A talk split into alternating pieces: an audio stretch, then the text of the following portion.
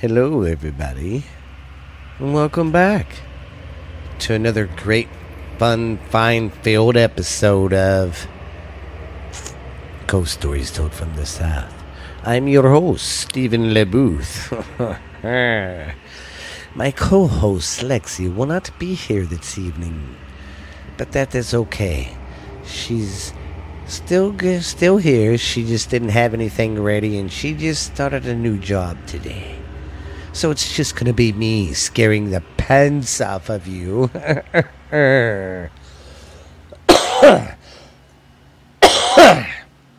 Sorry if I sound a little off. I'm still a little sick. still shaking it. I mean, it's just the final stage of this sinus crap. All the boogers and everything oozing out. It's just, uh. But other than that, I hope everybody's been having a good week. Mine's been good so far. It's just been crazy. But that's nothing normal. Nothing normal. I mean, that's just always normal, I'm trying to say. But I hope uh, you guys are having fun out there. And uh, sorry for that little hiccup. Like I said, sorry. I don't mean to trash this episode today. I hope I make it sound good. And uh, hope I don't sound too bad. Yeah, Alexi just started her new job. She didn't have anything this time, and she was tired. She didn't want to stick around on record because she's uh, been at work today. So, well, I hope you guys have been having a good time and uh, uh, good evening, good we- a good week. Um, I'm back on schedule. Thank goodness. That's that sinus crap kicked my ass. But yeah, it wasn't COVID, thank goodness. Well, I knew it was my allergies just because it's that time of year and I'm very allergy person. But I like to, I do need to thank everybody though for last month's downloads. We got, we broke our, another record. Uh, we got for the month almost 200, I think around 280. So that puts us in that month for second place. So yeah, we're doing good, guys. Thanks, man. I appreciate the downloads, and I appreciate everybody still listening to us. So, but Lexi's not going anywhere. She's she'll be back. She just started her new job and getting used to the uh, old workflow and all that. So, but she'll be back for some more episodes. Well, let's dig on deep down in here. We're gonna cover Arizona t- today, and probably on the next episode. Sorry about that burp, guys. Hmm. Yeah, we're going to go over Arizona. I have got some good Arizona stories. Now, this one's going to be pretty long, this first story, so I hope I don't lose you. This one is about the uh, the Lost Dutchman Mine. I know you guys heard about that place in Arizona around Superstitious Mountain or whatever they call it. Well, without further ado, let's get on down with our bad selves and tell some scary stories and scare the crap out of each other. What do you say? Sit back, relax, put the blanket over your legs, hit play on the old podcast, and let's hear some scary stories. Hope you light a candle. Okay, like I said, our first story. our first story is one of the best treasure tales in the history of the American West, known as the Lost Dutchman Mine.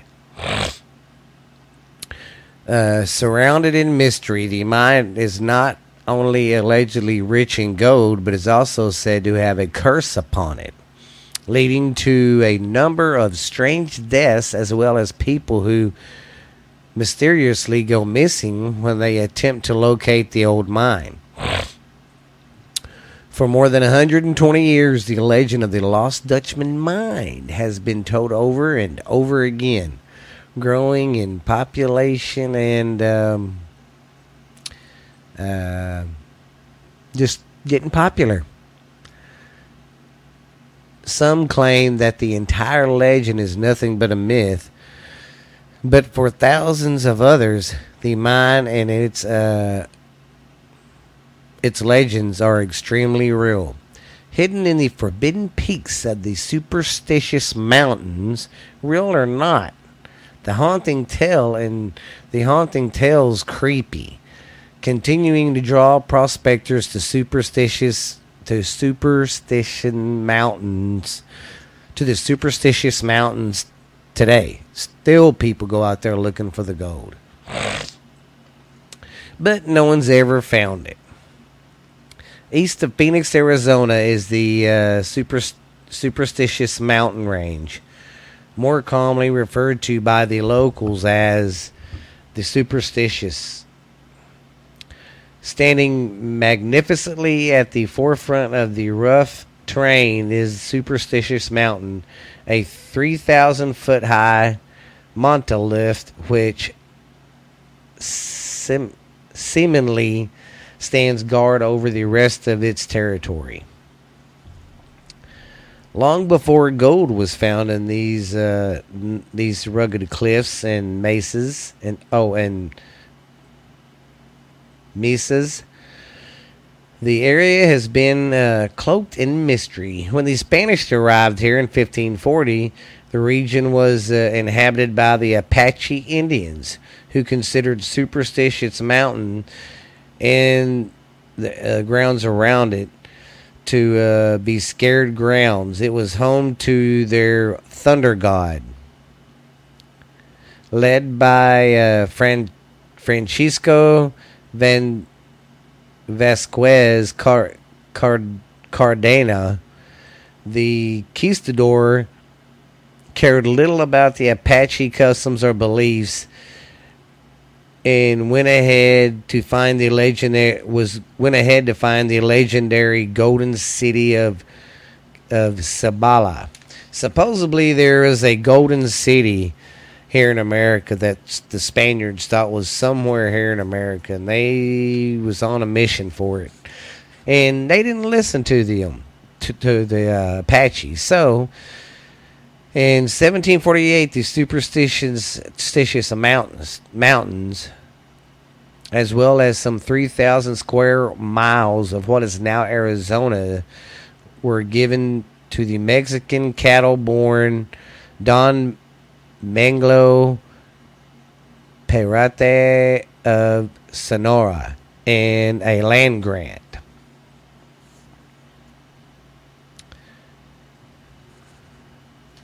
The land only contained a rich gold mine, but also several mines. This was the first official recording of mine expedition there. For the next century, the Par, Par, the Partella family and their laborers would make frequent furies into Arizona, bringing out loads of ore.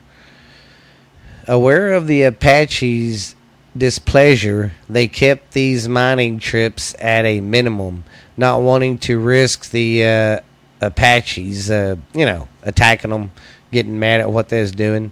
However, in 1846, four of the original grant, four of the original people from the grant decided to make another foray into Arizona, risking not only the curse but also the wrath of the Apache. So they was planning to go in one more time. They soon returned to Sonora, landed uh, landed with gold, and planning another trip the next year with the Mexican American War in full swing. Pedro was only the only one willing to return to Arizona. Determined to extract as much gold as possible before their holdings became part of the United States. In the main meantime, the Apache were angry at the uh, at the people upon their scared ground, coming upon their their grounds and stealing the gold. The Apaches, uh, they were scared that the Apache, that the Apaches might might attack back.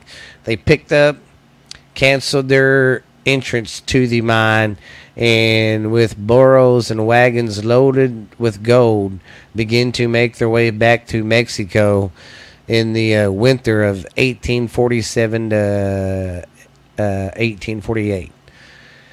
But they wouldn't make it. They were attacked by the Apache. The pack mules scattered in all directions, spilling the gold everywhere.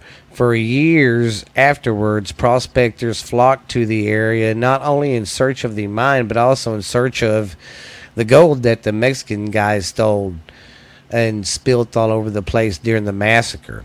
In the 1850s, two prospectors were said to have come upon three dead burros with intact bodies, saddles, and contained some uh, $37,000 worth of gold. The uh, family refrained even more from working the mines for the next 16 years, however, in 1864, uh, Edgar, Ed, Edgar Parlata, leading some 400 men, ventured back into the range, and would and it would be the last. On the northwest slope of the mountain, in an area now referred to as the massacre ground, all but one of the miners were ambushed and killed by Apache. That's crazy. That was how many men? they said. 400 men. Jesus Christ. Never again did the family venture back to the mine, and, and all of the maps and knowledge of its locations was lost through the years. See, and then here's another person that tries to. The next person to come across the mine was a man named Dr. Abraham Thorne. In 1865, he was working as an army doctor at Fort McDowell, Arizona. During this time, the Apache had turned their wrath against the Arizona settlers in the U.S. Army. As the Indians were subdued, subdued, subdued by the soldiers, a reservation was established near Fort McDowell, where Thorne began to provide his services. Thorne earned the respect of the tribal leaders as well as he cared for the sick and the injured, and several Apache uh, saved several of the Apache of, a, of a, some rare eye disease. He was uh, offered an opportunity to lead the gold into the super he was offered an opportunity to be led to the gold in the superstitious mountains in 1870. However, Thorne had to agree to be blindfolded for the 20 mile trip. When the doctor agreed, he was taken to a place and was allegedly near the mine where a pile of gold ore had been stacked near the base of the canyon wall. He was allowed to remove the blindfold. Thorne found himself in a canyon with large, unusual rock uh, rock formations to the south. The Apache let him pack up as much as he could before the doctor was once blindfolded again. So they let him take some gold, apparently. Thorne sold his ore for some $6,000. That's a lot back then. Making him making him wealthy, making him a wealthy man. However, sometime sometime later legend tells that Dr. Thorne determined that he would try to find the place again, gathered up a few of his friends.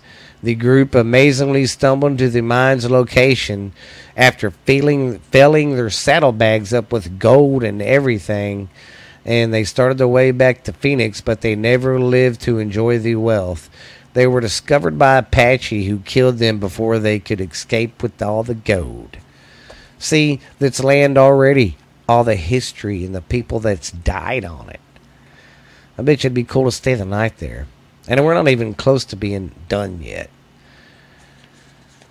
Um Okay. Uh, in the 1870s, Jacob Waltz, who had uh, befriended one of the uh, Parthas, was allegedly told the location of the mine. Waltz, a German immigrant, who had relocated to Arizona some years previous, worked as a prospector and owned a homestead on the north side of Superstitious Mountain. Sorry, I'm moving my papers around. However, before relocating to the to what is now Pinal, Pinal County, Arizona, Waltz worked in the uh, Henry Winkenberg's Vircher Gold Mine near Winkenberg, Arizona. While there, he met an Apache girl named Kinty, who, despite the fact that Waltz was almost 60 years old, became his mistress. God, that's fucking gross. He's like 60, so she's probably like in her 20s. He became, or she became his mistress. Later, Waltz was uh, suspected of high grading one from the uh, from stealing from the Vulture mine and was dismissed. It was then that the uh, pair moved near Superstitious Mountain Range. Another version tells states that Waltz actually learned of the uh, mine's location from Kinty in relation the uh, Apache who were convicted. Then Kenty had betrayed the uh, site of their secret shrine.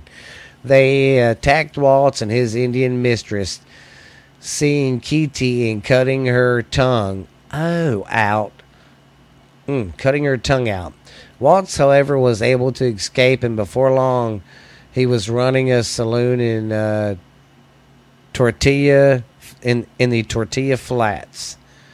Wow, his girlfriend got his uh, tongue cut off, and this motherfucker hauls ass. oh, sorry about that, fellas and ladies. However, by 1875, uh, he and another man by the name of Jacob Weiser returned to superstitious mountains. Not long after, the miners began to pay for supplies in nearby Phoenix with high grade gold ore, but they never stated where it was coming from, nor ever claim, nor ever filed a claim. A few years later, Weiser disappeared without a trace.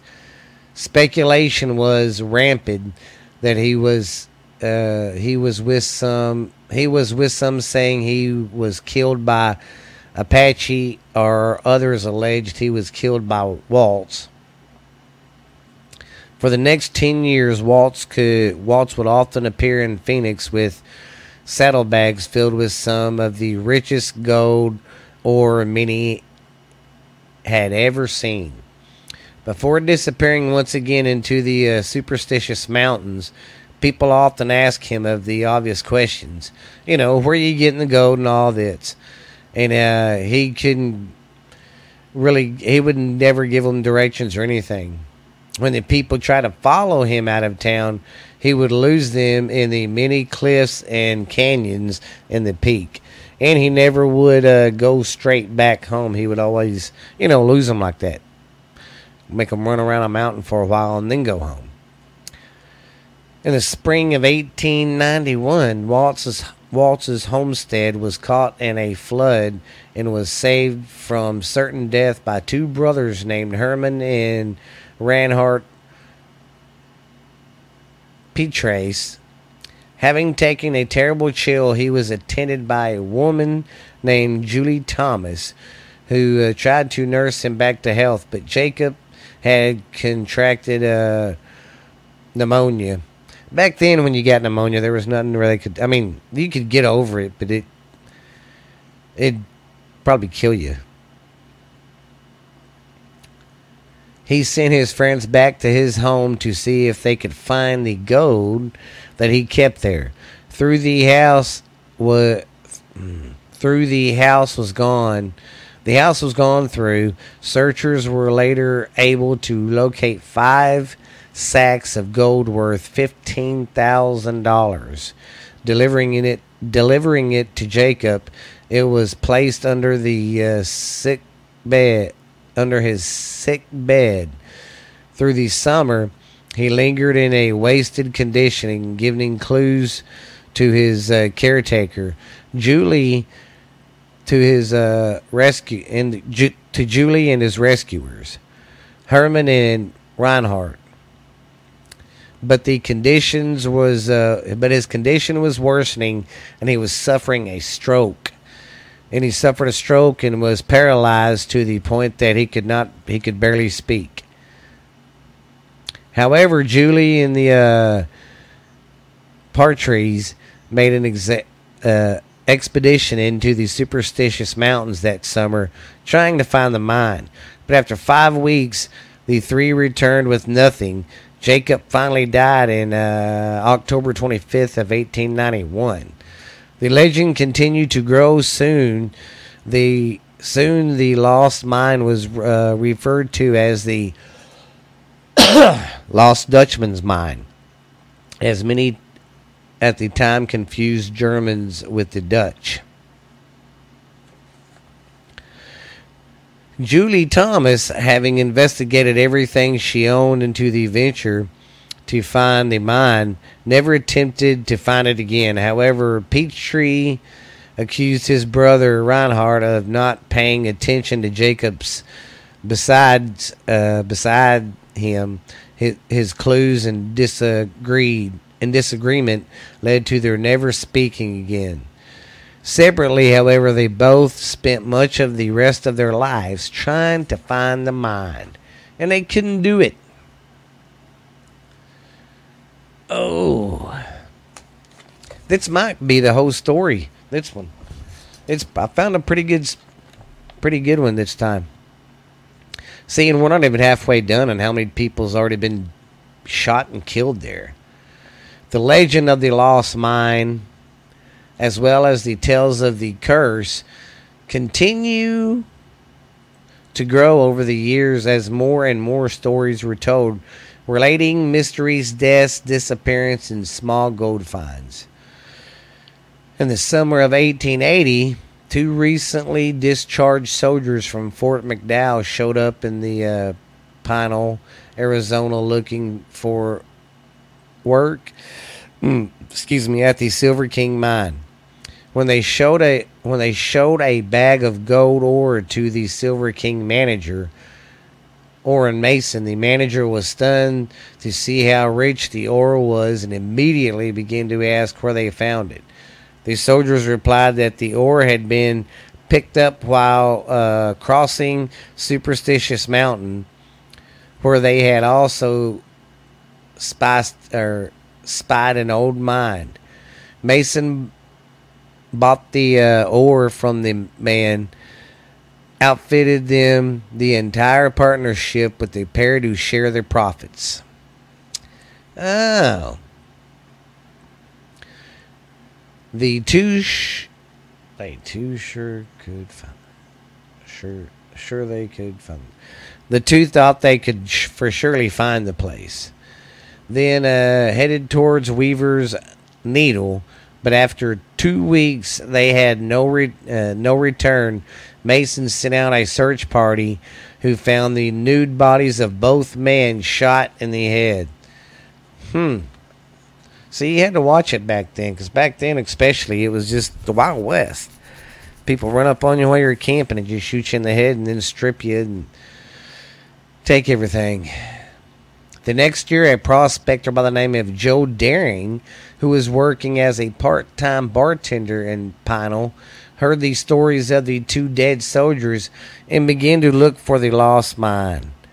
He soon returned to the uh, to Pinal, saying that he found an old mine, describing it as the most gold, the most god awful, rough place you can imagine, a ghost place. Deering, however, continued to work as a bartender until until he could save enough money for the excavation. To make even more money, he then went to work at the Silver King mine just a week later. He was killed in a cave in without uh, ever disclosing the location of the uh, mine he found. Man, and see, there's so many stories about this place, too.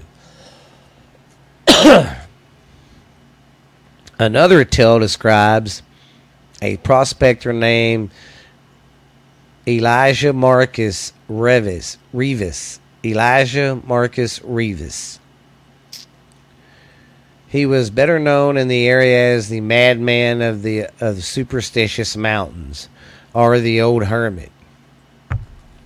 One of Arizona's most interesting, characters of the time, Rivers was actually a college educated and taught taught school before he began prospecting during the California gold rush.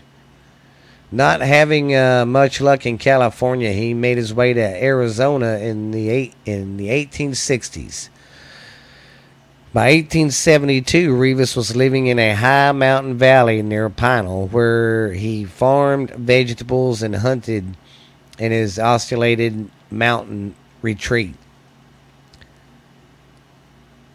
Through the prefer there he preferred his own company and his large library of books to being with other than being with others. He never turned away a visitor to his uh, retreat and often traveled to the area mining to the area mining camps to sell his veggies or vegetables, sorry. it was not his uh, manner that earned him his uh, name. It was rather his appearance is what gave him the name because he did. He looked like a madman. He had a beard, long hair, really didn't bathe. He was uh, not a very clean person. Never shaved, never cut his hair. He seldom bathed, they said, and rumors said that he was prone to running naked through the canyons, firing uh, a pistol into the sky.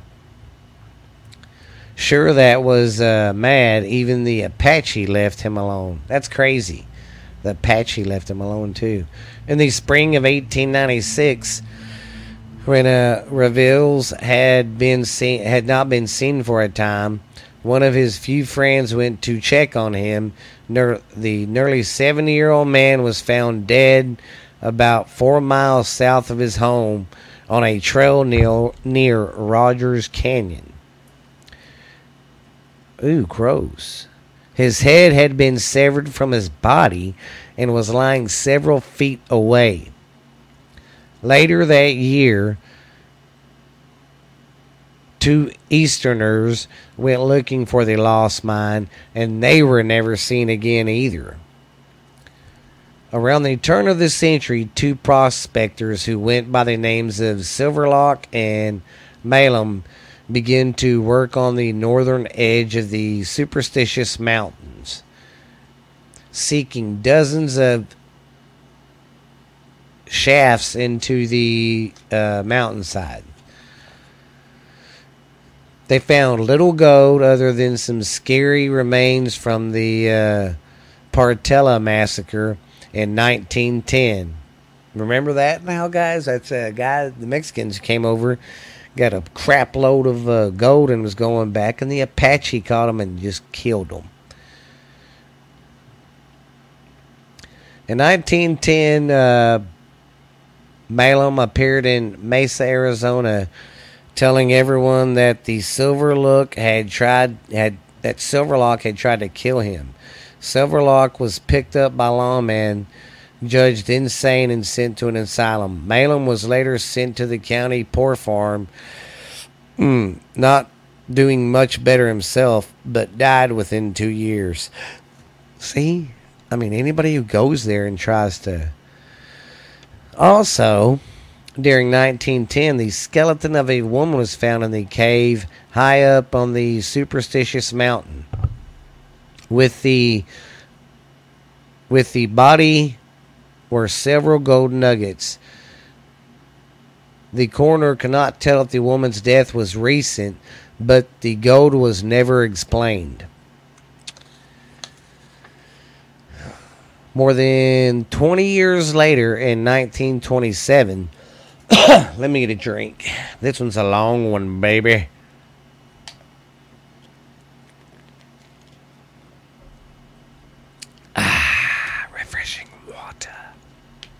Been drinking a lot of OJ too.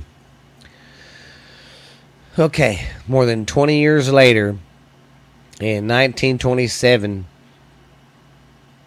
a New Jersey man and his son were hiking uh, hiking the mountain when rocks began to roll down on one of them from the cliffs above as if someone had pushed the boulders. One of the boy's legs was crushed. Just a year later, two deer hunters were driving off were driven off the mountain when again rolling boulders appeared to have been pushing been pushed by someone or something down the mountain towards them. See, that's just that whole area. It's like the Apache are like, that's our gold. And no telling how long the Apache lived there. I mean, jeez. In the in June of 1931, yet another event added to the legend of Superstitious Mountain. When Adolph Ruth, a Washington D.C. veteran and a vivid treasure hunting hobbyist, went missing in the uh, wilderness area of the peak. Even though it's kind of deserty out there, there's some patches of, you know, woods and stuff. Yeah, he went uh, missing in the wilderness there. In his search, Ruth Utila, U, Ruth used a map that his son had obtained in obtained in Mexico several year, years pre, uh, previous which dated back to the period of the Mexican Revolution, 1901 and 1923. He was later referred to as the uh, Ruth as the Ruth Parla, Partela map. Ruth was searching for the lost Partella mines, especially that one of the lost Dutchman. Arriving in the area in May, Ruth con, uh, convinced two local uh, cowboys to pack him oh to uh, take him into the mountains where they left him to his exploring at a place called Willow Springs in West Boulder Canyon around June 14th, 1931.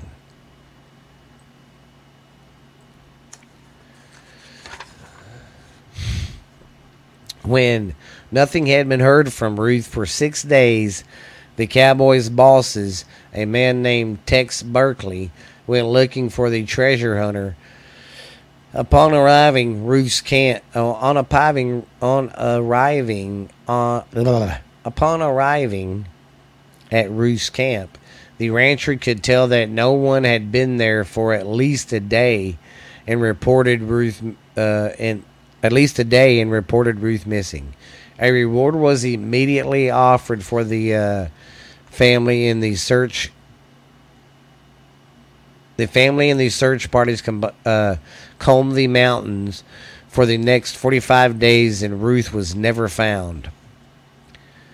Some months, uh, some months later, in December, a skull with two holes in it was found, was discovered near the Three Red Hills by an archaeology expedition. It turned out to be that Adolf Ruth, the rest of the treasure the treasure hunter's body would not be found until the next month when a small tributary on the east slope of Blacktop Mesa, Ruth's treasure map was found at his uh, original campsite. And that's where the uh, body was found. The headlines were seamless, alleged that Ruth had been murdered for his map. However, the original coroner said that he could not be positive that the skull had bullet holes in it.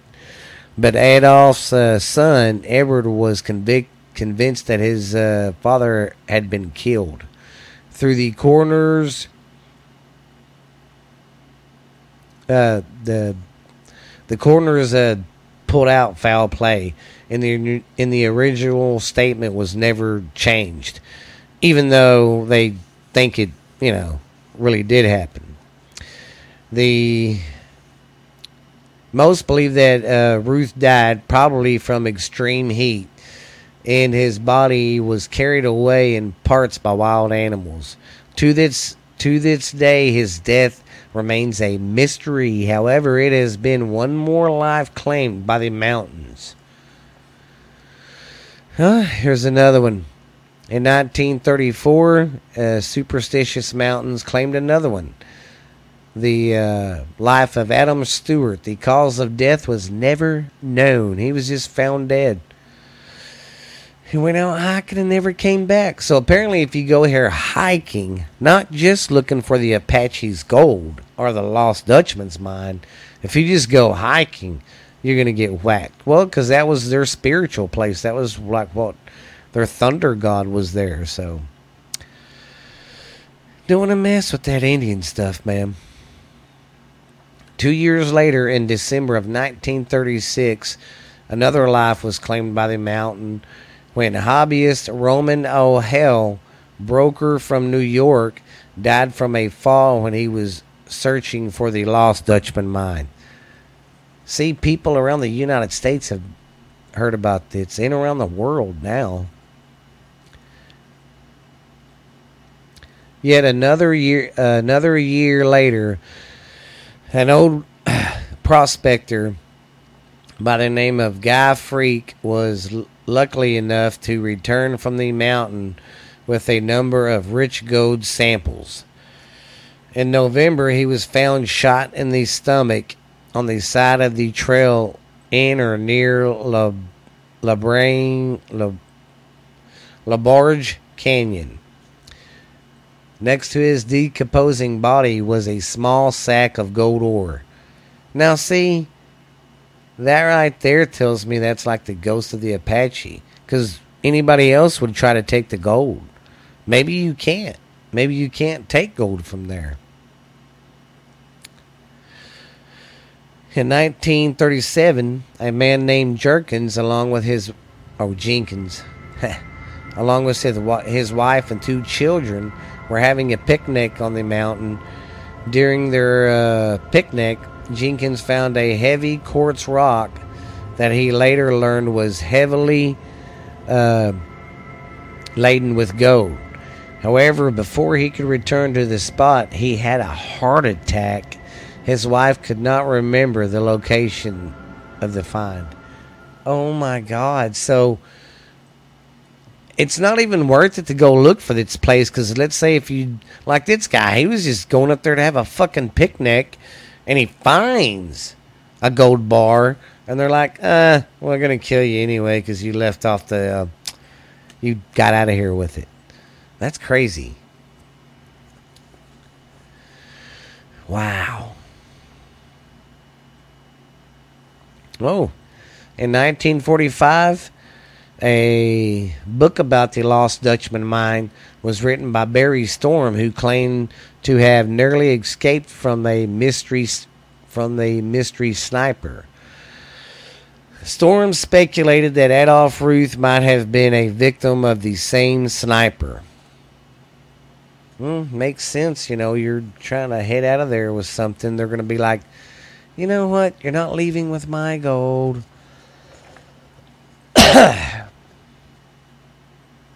then in the June in June of 1947, a prospector named James uh, Cravey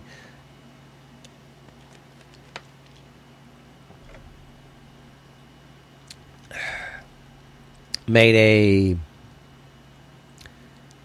publicized trip into these superstitious canyons by helicopter, searching for the uh, lost Dutchman mine. The pilot set him down in the Labarge, uh, set him down in Labarge Canyon, close to Weaver's Needle.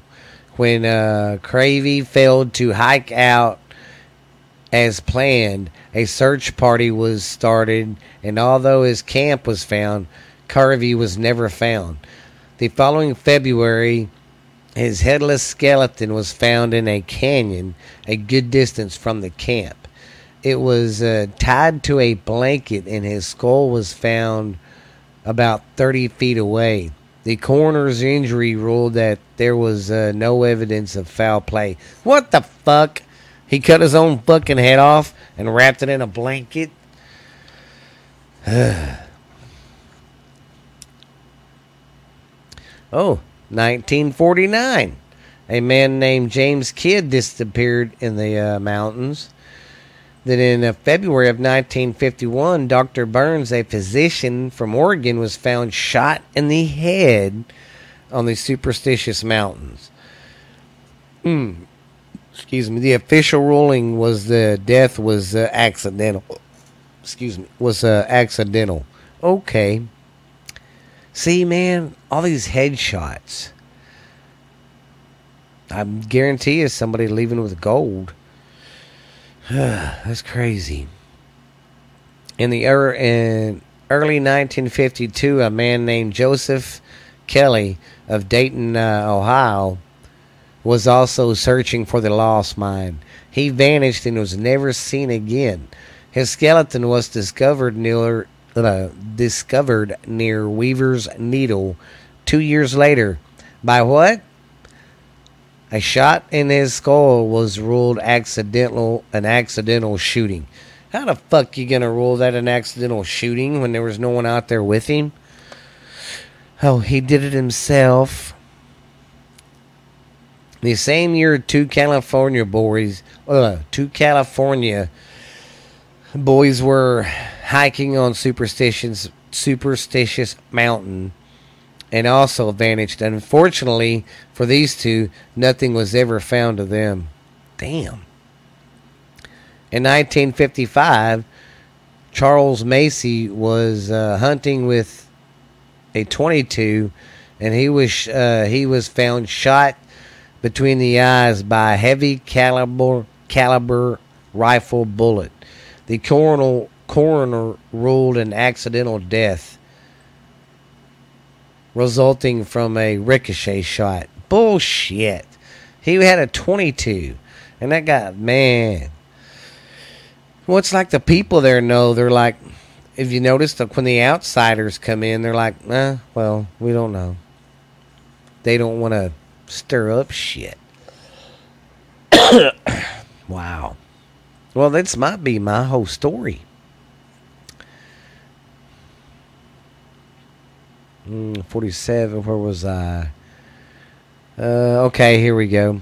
Then in 1956, a man from Brooklyn, New York, reported to police that his brother, uh, Martin Zotho, who he believed was searching for the lost Dutchman mine, had been missing for several weeks. And a month later, the missing man's body was found with a bullet hole above his right temple. Although his gun was uh, found under the body, the death was ruled suicide. Wow. Okay. Yeah. Oh, and I'm not done. In April of 1958, a desert campsite was discovered on the northern edge of the mountain. At the at the um, campsite, there were a there was a blood stained blanket, a Janger Janger counter, a gun cleaning kit, but no gun. Um, cooking utensils and some letters from which the names and addresses have been uh, torn from. That's weird. No trace of the camp's occupants was ever found. In 1959, two men by the names of Stanley Hernandez and Benjamin Ferrari thought they had found the jackpot. However, what they actually discovered was pyrite, more more often called fool's gold. But these two were were sure they had found the mine. Whether out of greed or some kind of disappointment. However, they would handle their newfound wealth Henderson killed himself, killed his friend. Oh, oh, oh. Well, they uh, apparently some kind of disappointment over how they would handle their newfound wealth. There was some kind of fight, and Henderson killed Ferrara, and it was fake. Uh, it was a fool's gold anyway. What the hell? That same year, Robert St. Marie, who was attending a drill hole, who was attempting to drill a hole all the way through Weaver's Needle, was killed by prospector Edward Piper. Two months later, Piper was found dead. The cause of death was said to have been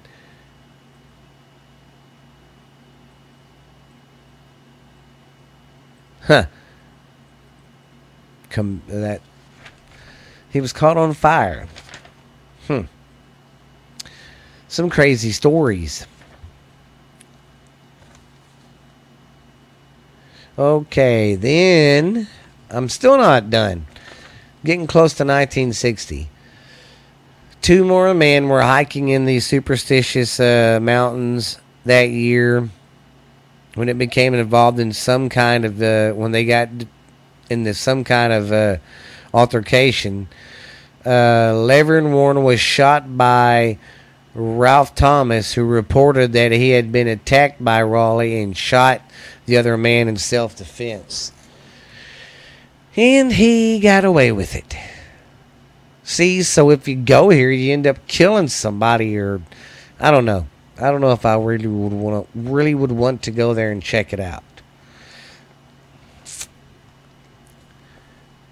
Five days later, another skeleton was found. Oh, sorry. Let me go back. In October of 1960, a group of hikers found a headless skeleton near the foot of the cliff on the Superstitious Mountains Four days later, an investigator determined it belonged to an Australian student named Franz Harry.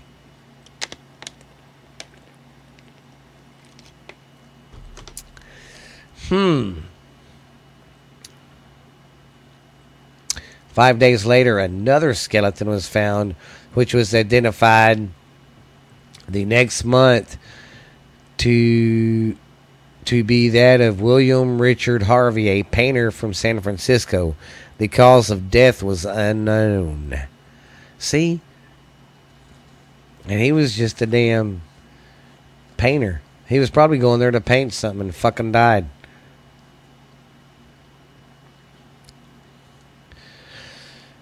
Five, okay, I said that. Uh, January of 1961. God dang. A family picnicking near the edge of the mountain discovered a body of Helmore Charles Bohan buried beneath the sand. Bohan was a Utah prospector who had been shot in the back. Two months later, another prospector from Denver, Colorado, named Walter J.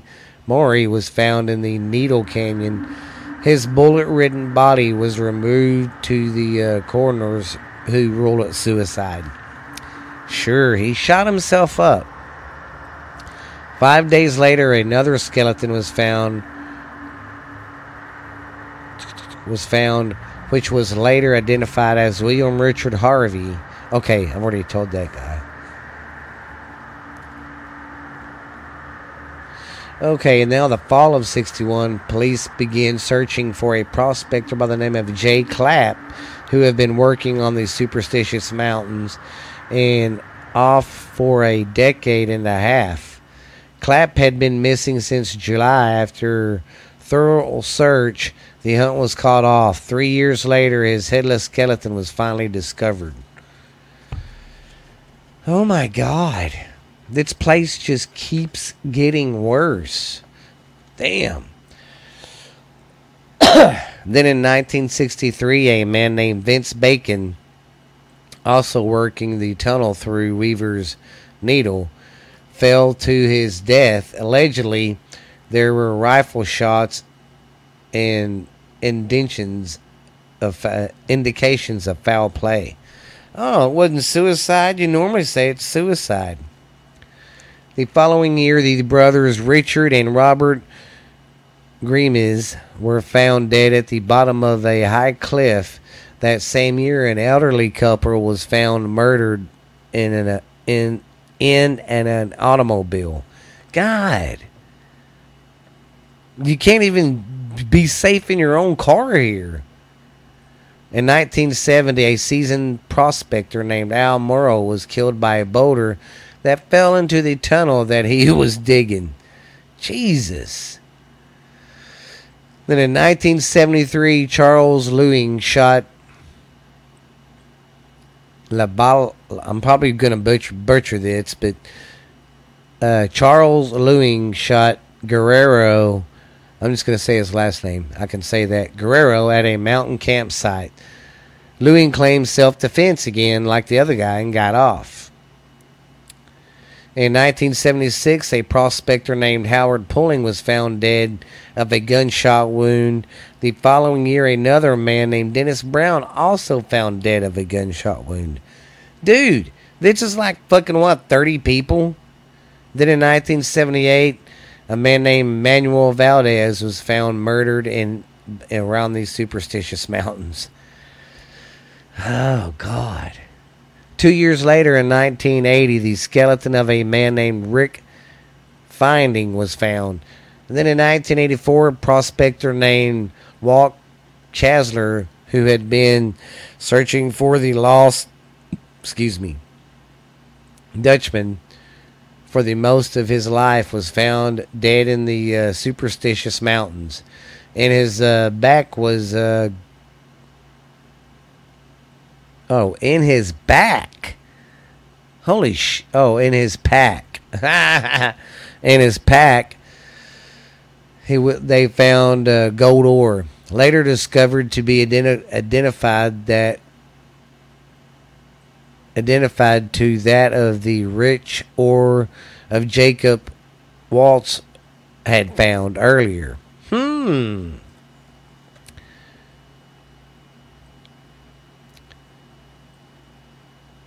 Huh. Well, that's it with the deaths now. Are these um, are these many deaths part of the old uh, Apache curse, or just something really happening out there or what. So it's kind of weird. There's uh, a lot of stories about this one, but uh, yeah, I, now see, I think I might start going to uh, Duck Duck Go. I went there and I found this on one spot and bam. So, hey, hey, you know that's a good thing though. Y'all go to that Duck Duck Go, your search engine, to look shit up because I'm getting where I'm getting find more stuff and a lot more juicier stuff for y'all there than going to Google. But that about concludes the story there. I mean, people still go out there and are getting lost all the time. So, I don't know, man. Just be careful if you go out there. You know, nobody can.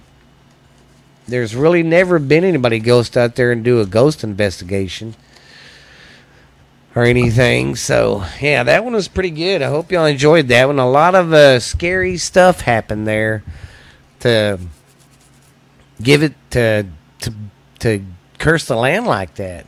I mean, first it was Indian land. It was kind of like their sacred ground. They didn't go there, and they knew the, the gold was there.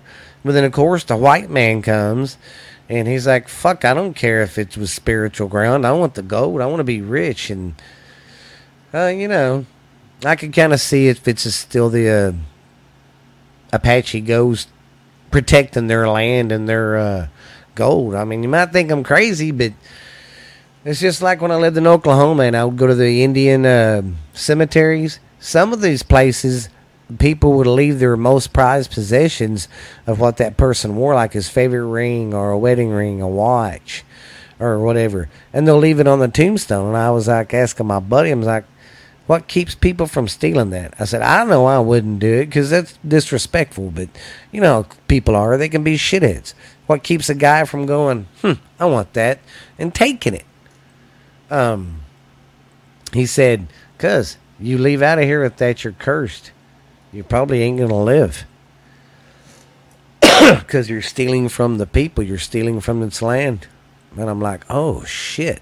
So, it's probably still the curse of the land, too. I mean, because we took, I mean, the white people took that land from the Apache, and, but they didn't get the gold, but that's probably why that whole place is cursed, though. But that whole area, I don't know if I would even, would even go camping there or even drive out there. What the fuck? Yeah, it's just, I don't know. Seems like even if you carry a gun, you're still to get shot in the head. So, but I hope you guys enjoyed that. Um, hopefully, I did not mean to uh, bore you. Uh, but you guys have been good to me. I appreciate y'all. Thank you for listening. Remember, guys, we're on Spotify, iTunes. Um, oh gosh, we're pretty much everywhere. I can't think of them all right now because there's so many. We're pretty much on any like Pandora, iTunes, Amazon, iHeartRadio. We're no, we're not on iHeart. That's the only one I haven't done yet. But we're on pretty much on everything else, guys. So don't be afraid to look us up. Uh, we're on YouTube. Go check us out there. Come check out our. Uh, Facebook page and stuff too, guys. And uh, we just want to thank you guys for listening. Thank you guys for getting creepy, creepy with us tonight. Maybe we can all go down to the uh, superstitious mountains and have a little camp. Tell a little scary stories around the fire if we survive the night. but this has been Stephen LeBooth. This is Ghost Stories from the South. I hope you didn't get too scared tonight. You guys be good, man. Hope y'all enjoyed this one tonight. It was pretty good. But like I said, there wasn't too much stuff on the hauntings of it, but you're I'm pretty sure it's friggin' haunted. I mean, no one can live to tell the tale. You know what I mean? but alright guys, you guys be good, be real. This is uh Stephen LeBooth, man. Y'all be good. We will see y'all later. Bye.